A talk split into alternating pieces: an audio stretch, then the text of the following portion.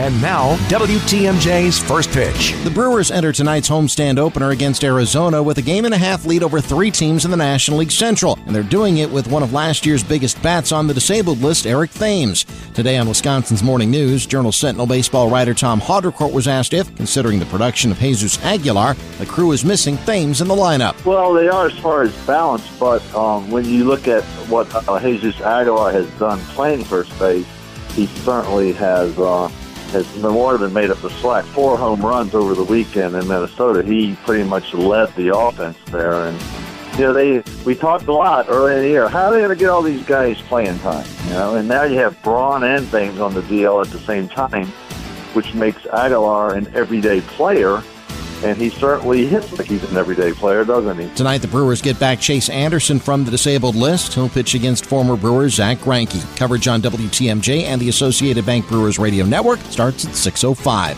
Doug Russell, WTMJ Sports. This has been WTMJ's First Pitch.